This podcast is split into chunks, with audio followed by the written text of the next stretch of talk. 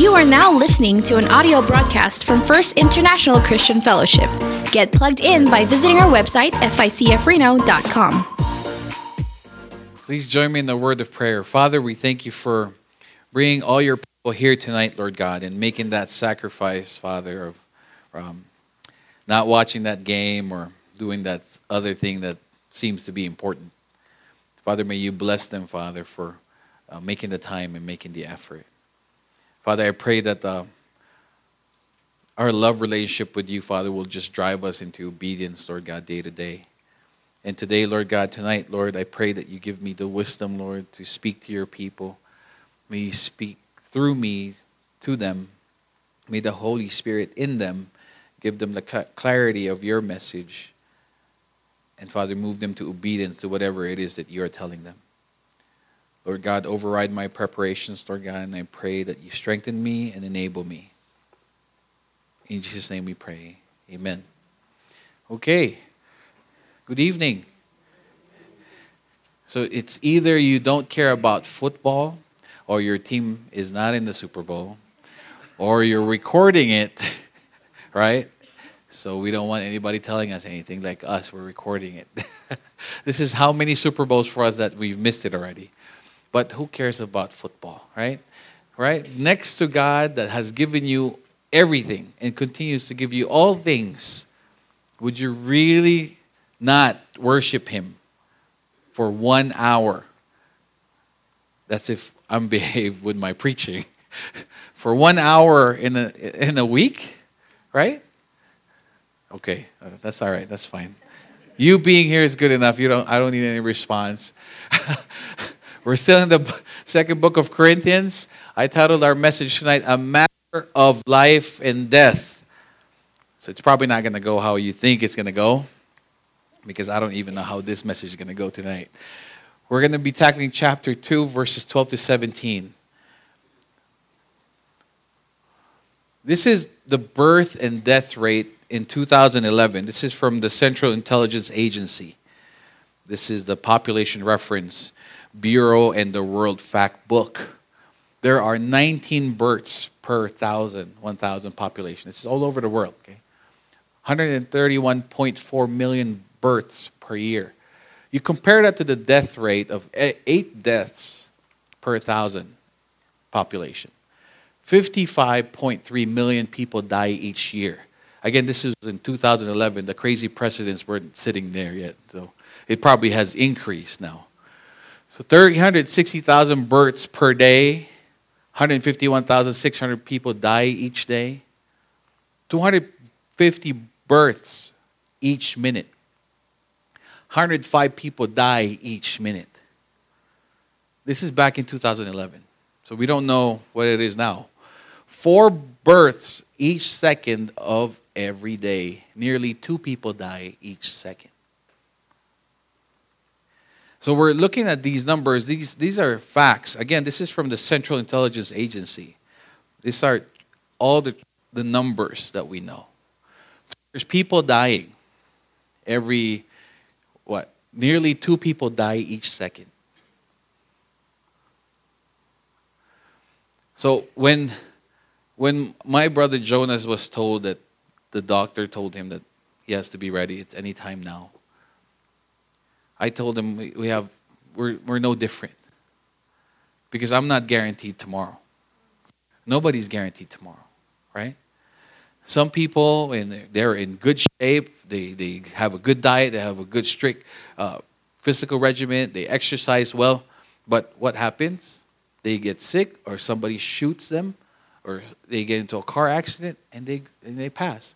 So there's no guarantee. Nobody has the guarantee of tomorrow. So, with this, us knowing this as our backdrop in our message, we're going to begin with verse 12 and 13. Paul still speaking. And this is, you know, if you remember the message last week where the Corinthian church called him fickle because he changed his mind, you know, he changed his plans on them. The Corinthian church were, were somewhat kind of vindictive and not liking his decision, think saying that they he, he didn't care about them. here you will see Paul making, changing his plans right here. When I came to Troas to preach the gospel of Christ, even though the Lord opened a door for me, I had no rest in my spirit. He didn't have any peace because I did not find my brother Titus. That's how close he was with Titus. He calls him brother. That's why when we call each other brother or sister, we recognize that we are under one family under Christ, correct? It's just not a title, oh, this is my Christian brother. You have to know when you call somebody brother or sister, you know it's under the family of Christ. So there's that unity and there's that love that you have to recognize there. So Paul had a very close relationship, very good relationship with Titus. So he was troubled that he wasn't there. And then Paul continues to say, Instead, I said goodbye to them and left for Macedonia. This was a, this was a trip that Paul planned because it, it was open to him. The gospel was open to him to go to Troas and start. I'm pretty sure he's thinking about starting a church there, right? Sharing the gospel with them, right? So, but he, when he found out that, that um, Titus wasn't there, he was troubled. So his burden for the Corinthian church, not knowing, because he, Titus was supposed to bring back the money from the Corinthian church for the work that they were supposed to do and the report of from from Titus, the report about the church. So all of this, Paul was troubled. So he had to cancel what he came there to do. What I also see here is what I also see here is is us believers, we have to understand. If you don't already know, we each other for we get encouraged. We get encouragement from each other. We should encourage one another. Correct? That's what we're supposed to do. We're supposed to build each other up. We're supposed to encourage one another. But at the same time, we are the greatest source of discouragement to one another. If you look at this, Paul having that, that relationship with the Corinthian because of his love for the, the Corinthian church and his love for Titus, he didn't have any rest. He couldn't do what he was he came to do. Even though it was for God that he came there to do, he had to leave because really it's about people first, right? It has to be people first before our plans. Let me read this to you. Rather than fickle as the Corinthians have charged, Paul has shown himself willing to adapt to their changing situation. He also acted for their benefit and not his own, choosing the course of action that spared them the most pain. Now, in verses 12 and you'll see to 17, Paul concludes his defense of his conduct by showing how even his efforts to preach the gospel in Troas were affected by his pastoral anxiety for the church. A friend, a friend of mine invited me for a dinner party for his birthday that was last month. Okay? And Saturday is usually my time to just prepare in prayer and, and do my notes and, and my preaching. But he, his birthday was last month okay? And he was gonna, he wanted to celebrate it with me and my family uh, last night. So it's a month late. So I had to forget my plans because this is one particular family that I have been praying for to accept, you know, for them to accept Christ. They've joined us for a couple of uh, our anniversaries, and I'm still I'm still really hoping. I'm I'm trying to minister to them. I'm trying to just have that fellowship with them that in order that they will continue to see the change in me, hopefully, that it will attract them to come to Christ completely. Because I know that my friend has, you know, he, he has prayed the sinner's prayer. But he only comes when I visit him. and it usually works on anniversaries. But again, just like Paul, you know, you leave the plan sometimes for people. Because how, how will you like it if something happens to you here at church and I will continue with my plan of outreach? If I choose to go to Las Vegas and start a church here and leave you guys abandoned here. Some people are like, that's a good idea. Does sound good? That sounds good to me, Pastor. How about it? no, right? It's and then there's something that happened here. And I continue with my plan. I think for me, right now, for me, looking at what Paul did here, I should cancel my plans. And I should just stay here and minister to this church. Right? Because that's just what he did here too. So knowing knowing the other thing that I want us to see here with the numbers that I showed you earlier, Paul is always about going to people and sharing the gospel with them, giving the good news. He made his life, as we all know, about sharing the good news to people, right? His life was all about that was about the gospel. And looking at the numbers here again, knowing that nearly two people die each second, and us knowing, if you have surrendered your life to Christ, that if we die, we know where we're going. Right? Amen. I hope so. Or else we're not doing a good job here. If you have received Christ as your Lord, we know where we're going. We're going to heaven. We have eternal life. And eternal means forever, right? So you can't lose your salvation. Even though you accept Christ and you're still a bonehead, you will not lose your salvation. You might live a life that is a bad testimony to Christ, but it has nothing to do with your salvation. Your salvation is secured. Correct? That's what eternal means. So let's move on.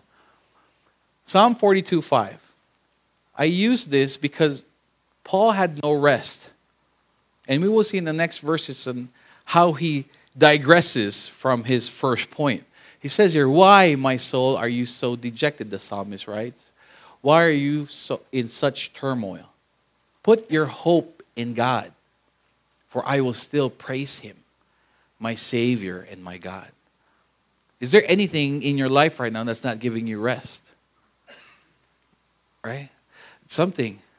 Most, if, if you're a typical American, there's always something that's bothering you. If a human, if you are a human being, there's always something that's bothering you. Unfortunately, if you are married, unfortunately, most of the time, something is always bothering you. If you have children, right, the children will always bring you down to your knees as well and pray, right? If you are working, because in the perfect world, everybody's nice, right?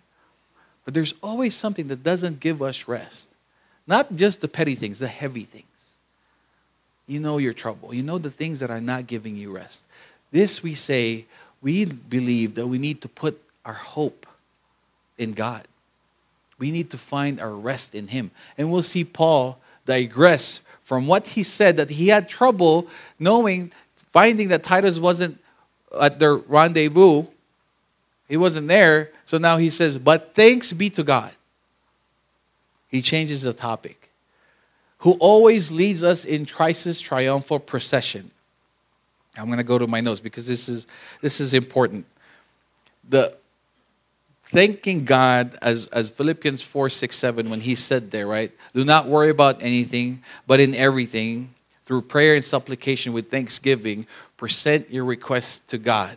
And the peace of God, which surpasses all understanding, will be with you through Christ Jesus. So he puts it in there right, right here too.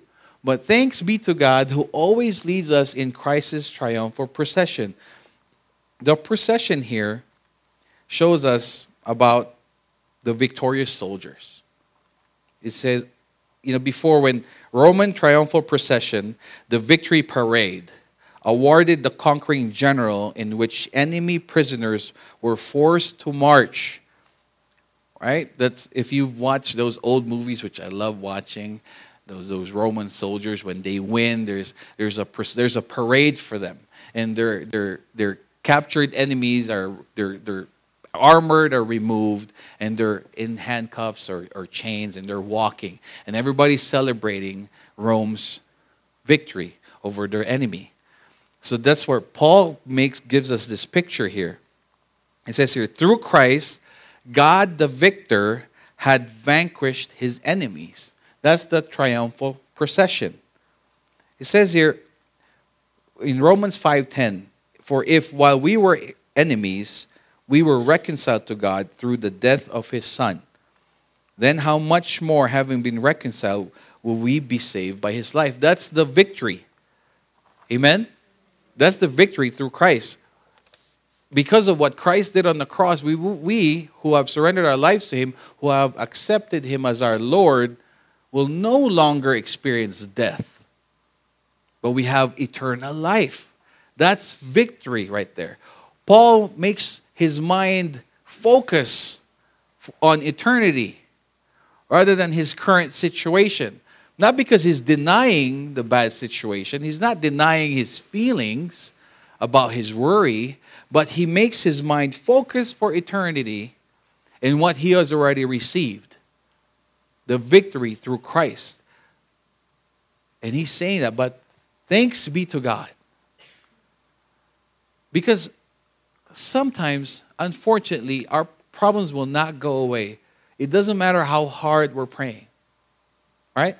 It doesn't matter how many words we've said, no matter how black and blue your knees are already, the problems just won't go away at times. So, for us believers, we need to be quick to remove our thoughts from our current situation, from the tor- storms of our life, but look up, right? You will not see God in the middle of the storm because the winds, the wind is too strong, the waves are just hammering the boat. And then you turn around and you see God sleeping because you're thinking He's sleeping. And you ask Him, Don't you care, Lord, that my marriage is failing? Don't you care, Lord, that my children are staying? Don't you care, Lord, that my plans are failing? Just like Jesus' response to the disciples, he'll first tell you, Oh, you of little faith. Now, again, our problems, our prayers are not, most of the time, it's not answered the, the way we want Him to answer it. But our prayers are, are always answered. Amen? They're always answered. But not how we want it most of the time. But thanks be to God, who always leads us in Christ's triumphal procession, and through us spreads the aroma of the knowledge of Him in every place. It says here, uh, and through us spreads the aroma of the knowledge of Him in every, pl- every place. In a Roman triumph processional, incense was burned. Paul compared this to the knowledge of Christ, which, like a fragrance, was diffused everywhere throughout the world via by, by the preaching of the gospel. So here's our responsibility believers. We are the pleasing aroma of God. We are that thing that spreads the gospel. We need to be knowing that we have to have the knowledge of Christ first. Right? So that this should drive us, this should move us to try to wanting more to wanting to know more of Him. It's just not enough that you sit here for an hour and listen to me for the five, first five minutes or the last five minutes. because I know I got that knockout power every now and then. It needs, we need you, you need, your love for God should drive you to learn more about Him. Because the knowledge of Christ is needed. You need to need, you need to know more of Him. Because there's a need for you to be sharing to people about Him. Yes, there's many ways to share the gospel. There's many ways to share the gospel. Yes, you're probably not designed as an evangelist is designed. You're probably not designed as a preacher. You probably don't have that gift. But everybody, all believers, we're, we are. Paul says here, and through us, he's talking about him and Paul, uh, Paul and Titus, but this is us too. And through us spreads the aroma of the knowledge of him in every place. For to God we are the fragrance of Christ. The only reason why we are back, we have we were reconciled with God, is not because we were good, or that we are good, or that we did something right. It's because of what Christ did on the cross. Correct? Do we all understand it? We are, for to God we are the fragrance of Christ among those who are being saved and among those who are perishing. There are, there, there's a big difference. When you come into a room and it's full of believers and they know you're a believer too, right? They're most of the time, like, like what Tita Minda said, it was warm. She felt the warmness of our church. Praise God. If you were, if you welcomed her with a smile, or every uh, visitor for that matter, and you gave them the love of, of God and you gave them that warm welcome, praise God. God will bless you. But if if a visitor who's an unbeliever comes in and you give them that warm welcome, just like we always do, they will find us weird. Right? These guys are a bunch of weird people. They love to hug, they're always smiling. I don't get it. And they're like smiling there, and the preaching was like an hour and 30 minutes and they, they've been here for 10 years, I can barely sit there for five minutes. Right? There's a big difference for those who are perishing and from those who are saved on how they see and how they respond to us. Correct? And it goes the same with us. Hopefully.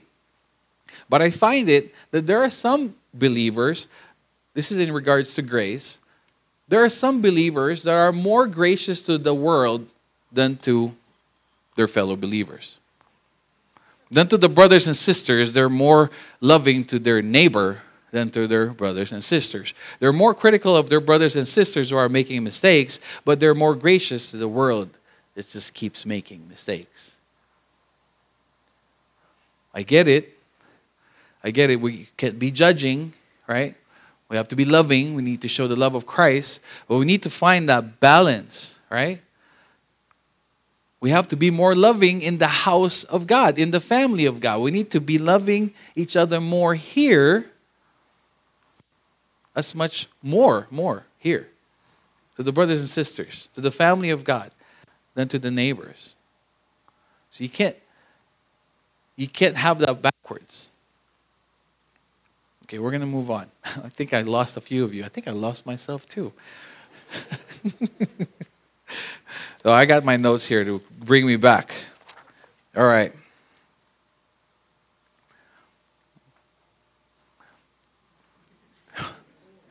This is a, my this is my baby picture.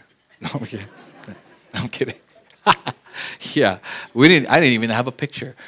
Over 61. Did you know that over 61 percent of churches average fewer than 100 in worship attendance? Yes, we are a nation of small churches.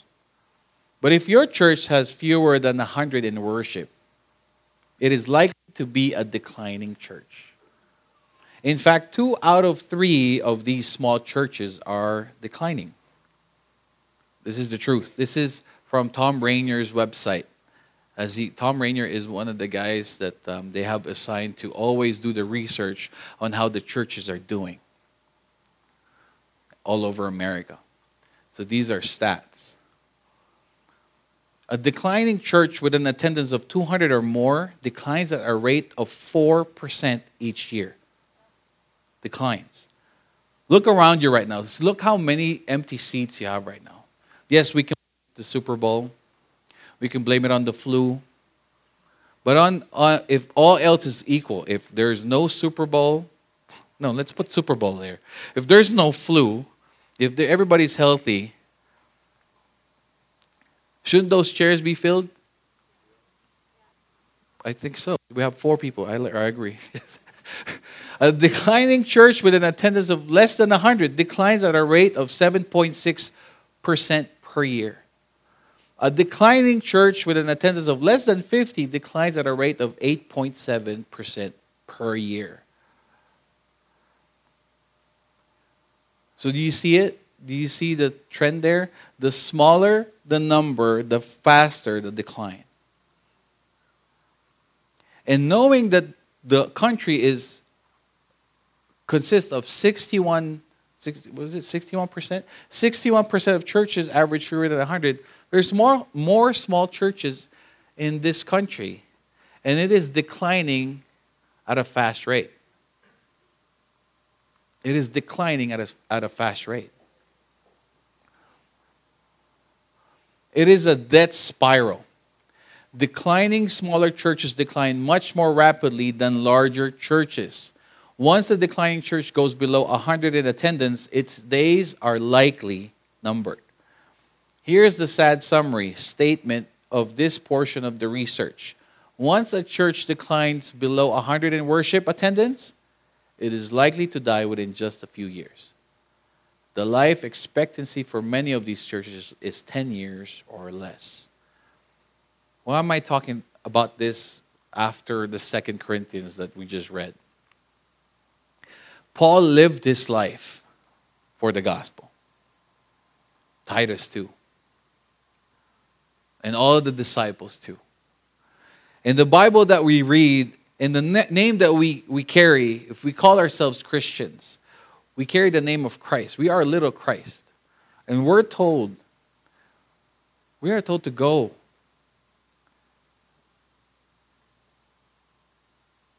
And make disciples of all nations. We're not told to just sit and not do anything. Now, if you're feeling bad after, you know, if you're going to reflect and you're like, okay, I'm not doing anything, I'm not doing that, it's a good thing. That's a godly sorrow. It becomes a godly sorrow if you repent from it. If you're just going to be guilty and stay there, don't. You're doing it the wrong way. I'm not saying this to make you feel bad. I'm saying this to give you the urgency just like how God gives you the urgency. Because I was looking at that. I was reading this. I'm look, looking at all the commentaries and I'm reading it and I'm trying to see, okay, Lord, what do you want from these verses? But what I see is the sacrifice of Paul, the love of Paul for the church, and the, the many things that he has gone through for the gospel to be spread. And then we brought me to where are we now as a church? And as we see, it's a declining church. There's a trend. People are no longer interested. Well, that's, you know, when the end of times, right? The, sun, the, that's the sign of the end of times. That they will no longer hold on to the truth. That's correct. But we're not supposed to worry about that. We're supposed to worry about what we were told. We're told to live our lives holy and blameless in order for us not to shame the name that we carry. And at the same time, we are also told to move. Now, the question, church, is what are you doing about that? It's great to experience all his blessings. It's good, praise God, that he is, he is blessing you. It's good to enjoy everything that he's giving you. But there is work to do. There is a battle out there. God has already won the war. We're just told to participate, and we're given this privilege to be a part of it. Roll your sleeves now and get dirty. I heard about this story about a, a, a, guy who was part of a soccer team, but he didn't like getting dirty. He didn't even want to. He didn't even want to play. But his team was so good that they win championships day year in and year out. But his dad told him one season, he goes, Hey, I, Johnny, I need you to finally go out there and feel and feel how it, see how it feels to win that championship with them. Don't just sit on the bench. When I used to play, I hated sitting on the bench. I'd rather score 30 points and lose than sit on the bench and win. That was when I was younger. When I got older, I was okay to play my role, even if it's just sitting on the bench and cheering for them. but this is for our faith. The workers are few. The Bible says, Jesus said, the harvest is many. What are we doing as a church? The Christians before, they knew what they were holding was true. They know they knew that this is it. Everything that Jesus told them is it. That was life for them. There was nothing more important than that to them. Why is it us now believers, there's other things that's more important, like a football game. I'll miss one Sunday, who cares? I'm saved by grace anyway. Okay, that was me, okay, for many years before. Pastor Jews already knew I was gonna, gonna be here if it was a Super Bowl. I was gonna hear it from him on Wednesday morning, which is my discipleship from it with him. But it happens, right? It happens that we take God for granted. That we say we know the right answers. God is my number one. We put it on our Facebook, it's under description, it's on your info. God first, family second, right? But do we really live our lives like that?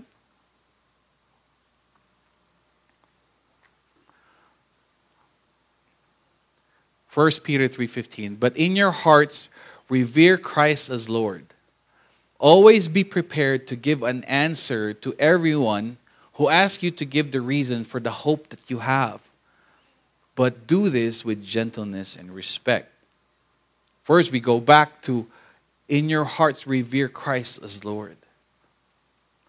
Now, the things that we do in, in our life with our faith is all a it's a byproduct of our love relationship with him. If we are not in love with Christ, we could care less of sitting here and listen to the message or sing songs. Sometimes you'll just sing sing a song because it's a last song syndrome, right? You're not even thinking about it, you're just singing it. But if you are truly in love with your spouse, you're always talking to them, correct? You're always wanting to spend time with them. If you truly love your children, you're always wanting to find ways on how you guys can spend time with each other, correct? I guess not. But that's okay. It's okay. No, but it's true, right? We say these things, we know these things, but we don't live our life the same way. We say we love God, but how much do we really spend time in learning about Him? Knowing that many times, some time ago, you were asked a question and you got stumped. And you didn't have an answer for that person. You're like, oh, Lord, help me. And then you get home and there's the Bible and you're like, oh, let me, where's the, where might be a game? Let me see the Warriors game first. And something else was more important than finding out the answer for that person. You come out of church and you're like, yeah, I'm going to share the gospel to my coworker. I've been praying for him. I heard this great, this, this message, and I'm, I'm compelled now to, to, to do it. But then you get there and you're like, never mind. I'm too hungry. Break is only 15 minutes. Why would I spend another 10 minutes with him? I say, I give you these silly examples, but really, sometimes that's how we, we do it, right? That's how we do it. I've shared with you guys many times that when I'm driving, singing praise and worship songs, and I'm so in love, I'm so in the song, I'm thinking about God, somebody cuts me, and then I commit murder. Right? I commit murder. It's just in a split second. But in your hearts, revere Christ as Lord. That's the first, first requirement.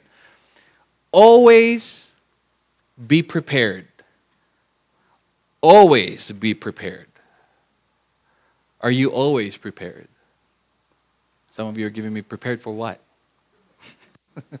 Always be prepared to give an answer to everyone who asks you to give the reason for the hope that you have. What's our hope, believers?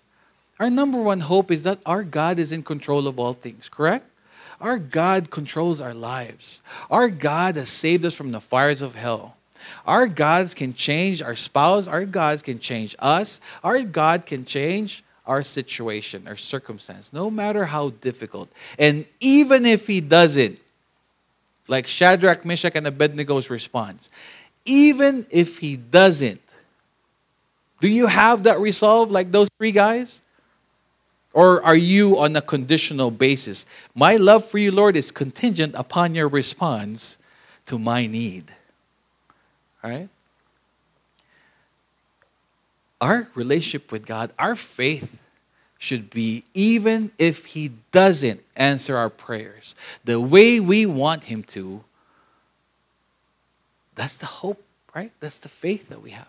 To that Lord that has given us all things we should be ready and prepared to give that answer. And how can you be prepared? How can you know if you don't take the time to do a Bible study? I don't have time, Joe. You have your programs. Look at those hours and look at those dates.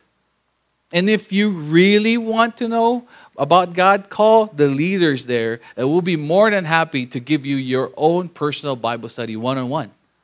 But most of you don't want that. If you're going to be honest, you don't want that. I offered an accountability partnership with somebody and they turned it down. They don't want it. they don't want to be accountable. They don't want me checking on them and them checking on me, I suppose. Why? Because you become accountable. Somebody is now watching you. Now, that's your free will. But then that just explains to you you should know that that's why your faith is still the way it is. Because you haven't made those sacrifices that you need to do to be the disciple of Jesus that he wants you to be. If any of you wants to be my disciple, he must deny himself. Take up his cross daily and come follow me, right? The if is conditional. If you want it. There's just many other things that's more important. But we need to have the knowledge of, of God. We need to do the study. We need to spend time in learning about Him. There's no way. Yes, you can pray. You can pray. You can probably wing it. but you want to be honest with yourself. You want to invest in yourself about learning about God's word because truly you want to be a blessing to those people that God will put in front of you. You want to invest in, in learning about the kingdom of God.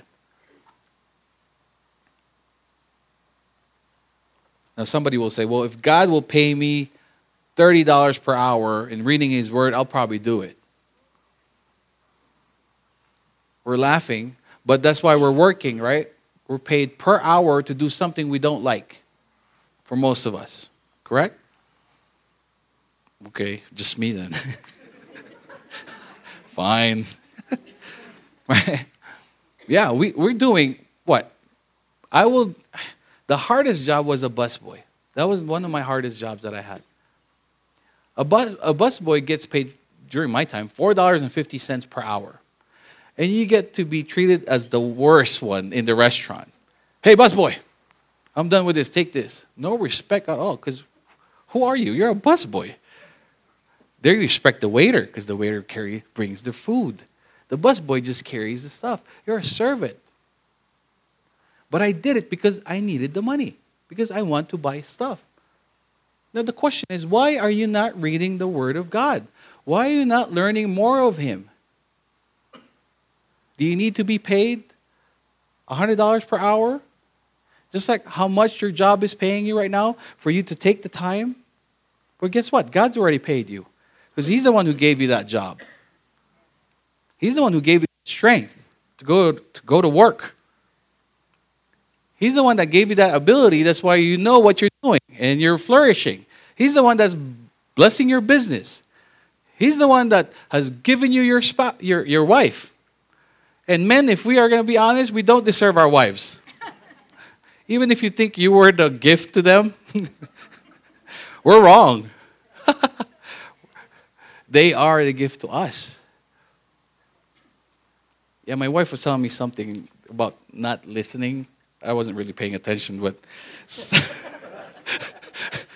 it's a joke. Everyone who asks you to give the reason for the hope that you have. They're going to ask you, Who is this Jesus that you're holding on to? Who is this Jesus that you keep telling me about?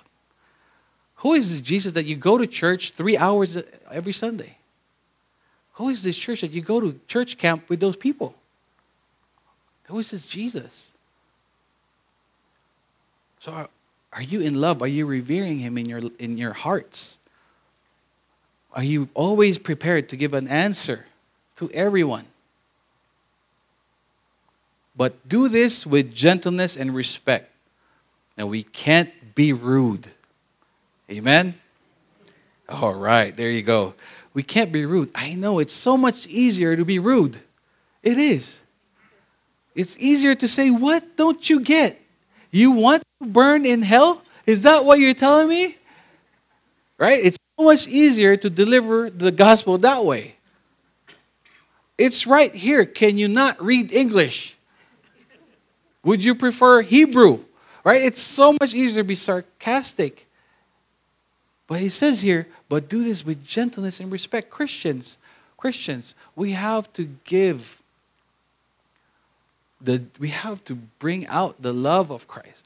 The one of the fruits of the Holy Spirit the, the fruits of those is being loving, gentleness. Right? So we need to be doing that. We need to deliver the message, answer their questions with the knowledge that we have because we took the time to read and learn about Him in a Bible study, in the church, with your groups. And you know how to answer. You took the time to learn. And we close with this. To some, we are an aroma of death leading to death. But to others, an aroma of life leading to life. Because the message that we, we share, God's message, Jesus' message, the gospel, if they turn it down, right? If they turn it down, they've already heard, they had the opportunity and they turned it down, it shows them if they're going to hell. But if they accept Jesus as Lord, they have eternal life, just like we did when we did it the first time.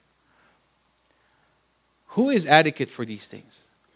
For we do not market the word of God for profit like so many. Now, Paul here is hitting those false teachers in Corinth.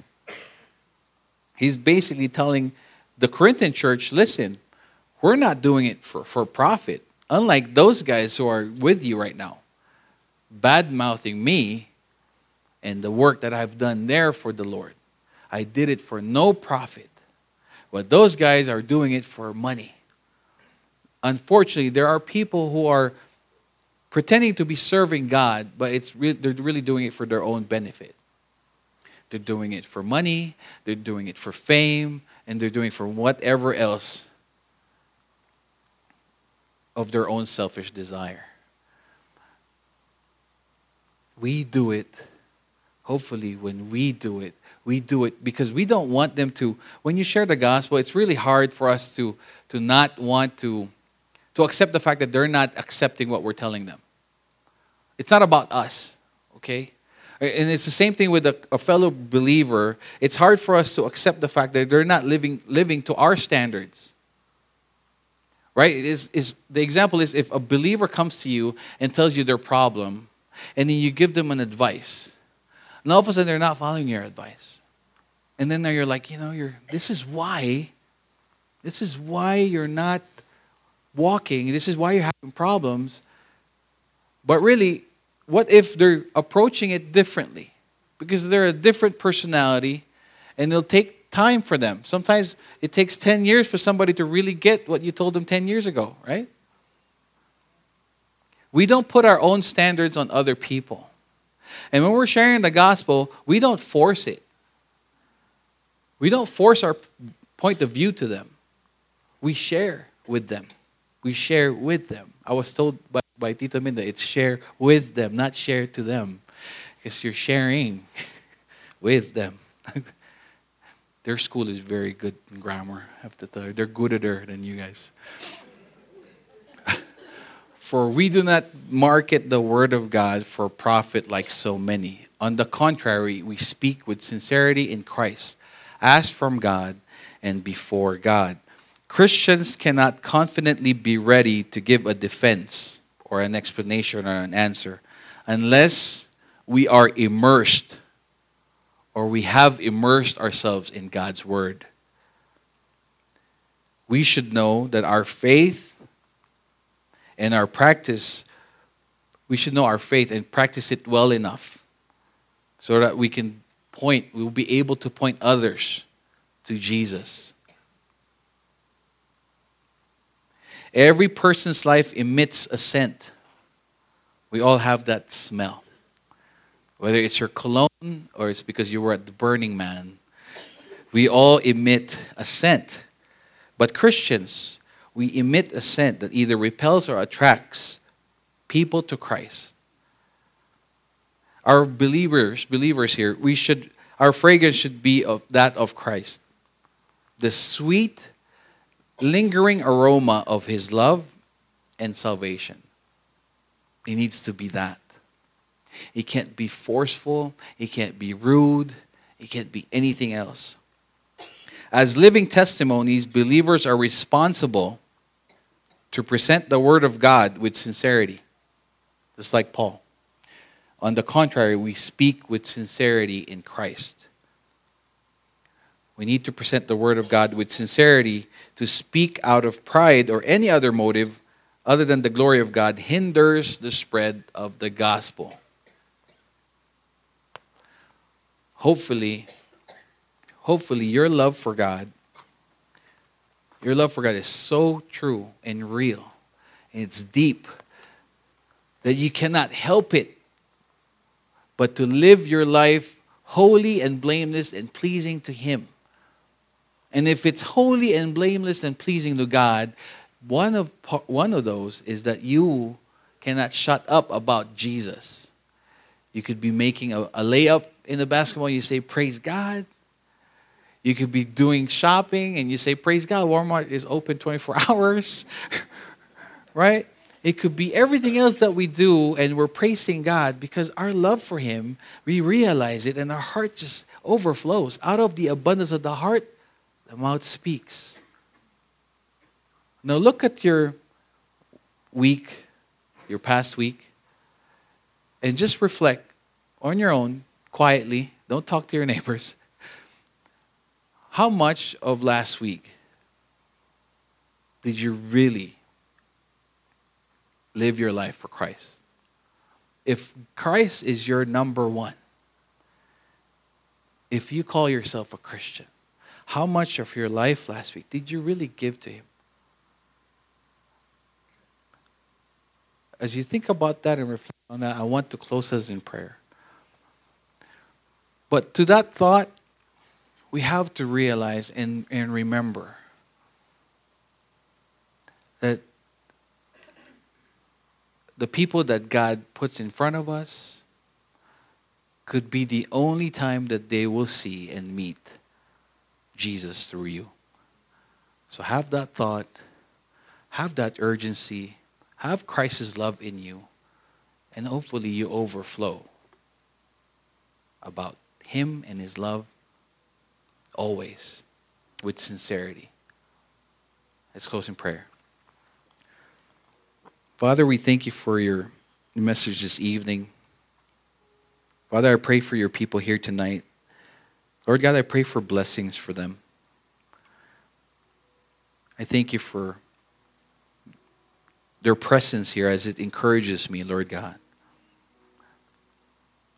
I know this is not about me, Lord, but I pray, Lord God, that uh, you will continue to use my brothers and sisters here tonight, Lord, to glorify you in their lives, with their lives. Father, I pray that everything that we do, everything that we say, everything that we do at work, at school, with our family, we'll be aware, Lord God, to do it for you first. Lord, I pray for the urgency for everyone here tonight. I pray, Lord, for the, the burden for the lost. I pray for the urgency for them to learn more about you, to finally surrender their time to you, Lord God, to give up that TV show or the basketball game, to just pick up your word, Lord God, and learn more about you, to join the Bible study and just make that sacrifice on the weekends. Father, I pray that like Paul, Lord, we will live our lives for you everything for you and about you. Forgive us, Lord, for all of our sins. Forgive, forgive us, Lord, when we make everything else important other than you. Lord, I pray for wisdom for everyone. I pray for blessings for everyone. I pray, Lord God, that our love relationship with you will continue to grow and it will just compel us, Lord God, to obey you. In Jesus' name we pray. Amen. That was a message from First International. You can access more by visiting our Facebook page, facebook.com slash FICF Reno.